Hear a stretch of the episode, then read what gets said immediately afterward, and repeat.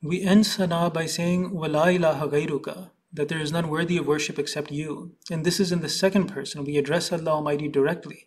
And it is slightly different from the kalima, which is La ilaha illallah, there is none worthy of worship except Allah, which is in the third person. There is a special wisdom in why we speak in the second person. We say you five times in Sana, we address Allah Almighty directly. The purpose is that we begin prayer in what the Holy Prophet ﷺ described as ihsan, which is that to worship Allah Almighty as if you see Him. And if you cannot achieve this state of devotion, then you must consider that He is looking at you. So Allah Almighty has taught us to address Him directly in the beginning of prayer, so that there is a personal feeling of connection with our Creator. The prerequisite of true prayer is that we worship Allah Almighty as if we are seeing Him. If we don't have that, then afterwards the prayer that we observe, if we skip this in Salah, then it's going to be a prayer that is filled with frustration. We're going to be praying to a distant God who we have no familiarity with, who is just a concept, but is not a reality that is in touch with our lives. So the statement of you carries a very personal touch. It is an interaction. If we were to speak in the third person, then perhaps we could say it as a concept that we reflect that, for example, the blessed are the names of Allah. We would reflect on the blessings in His names and the grandeur of His names as a concept. Or Ta'ala Jadduka. If we said it in the third person instead, we could reflect as a very distant concept. What is the grandeur of the majesty of the being of Allah Almighty? But when we say you, we're actually interacting with a living God who is present. It's a very different thing. It's a very different prayer. It's a very different statement, in fact. So the use of the second person throughout the sana is of significance that we must concentrate on. So the purpose of sana and if we observe it correctly, then we know that we have observed it correctly. If by the end, then we feel the state of ihsan within ourselves. We can now start prayer on the correct foundation, on the right footing. That now we are going to worship Allah Almighty as if we are seeing Him. Now, of course, as the Holy Prophet said here, that if a person cannot achieve this state, then at the very least they should pray as if they are being seen by Allah Almighty. So this is also important. We don't have to aim for the skies or you know aim for the moon. We we have to do whatever we can achieve.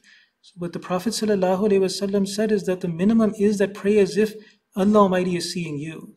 So when we are aware that we are in the presence of Allah Almighty and that we are being observed by Him at every single second and He knows and sees every one of our thoughts, then our body language changes, our demeanor changes, the way in which we observe prayer changes. So even ihsan achieved up to its minimum fulfills the prerequisite with which a person can observe true worship, as the Holy Prophet ﷺ taught.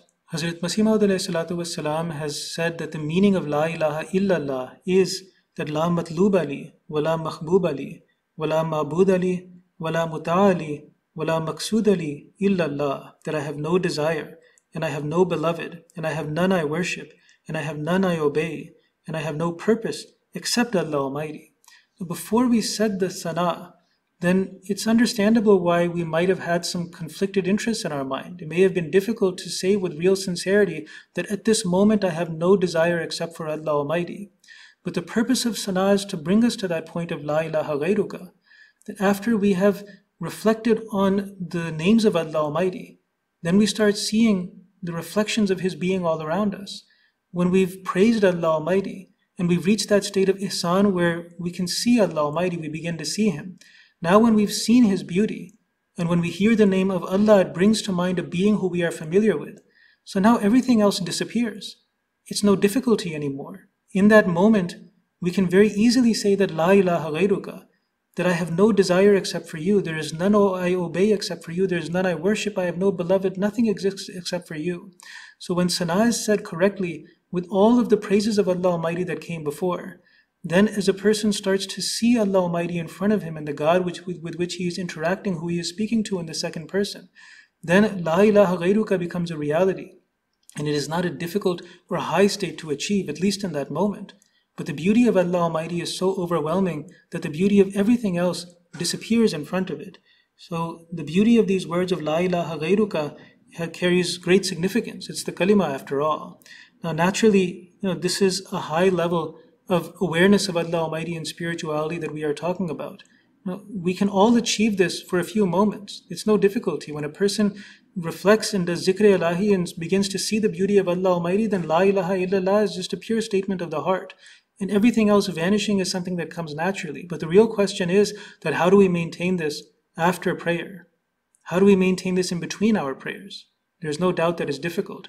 But the purpose of prayer, the purpose of salah, and its repetition throughout the day is that we refresh this in our minds again and again. So the clarity with which we see Allah Almighty during prayer and that ihsan that we experience, where it is as if we feel as a reality that Allah Almighty is seeing us, or even greater than that, it is as if we are seeing Allah Almighty. When we continue to practice this exercise in our five daily prayers as much as we can, to the extent that we can, then slowly it can start to become more of the reality that exists in between our prayers. So the observance of sana, the significance of these wordings, and even the tense that is used in the grammar of these wordings, these all carry a beauty in how to begin our prayer on the right footing.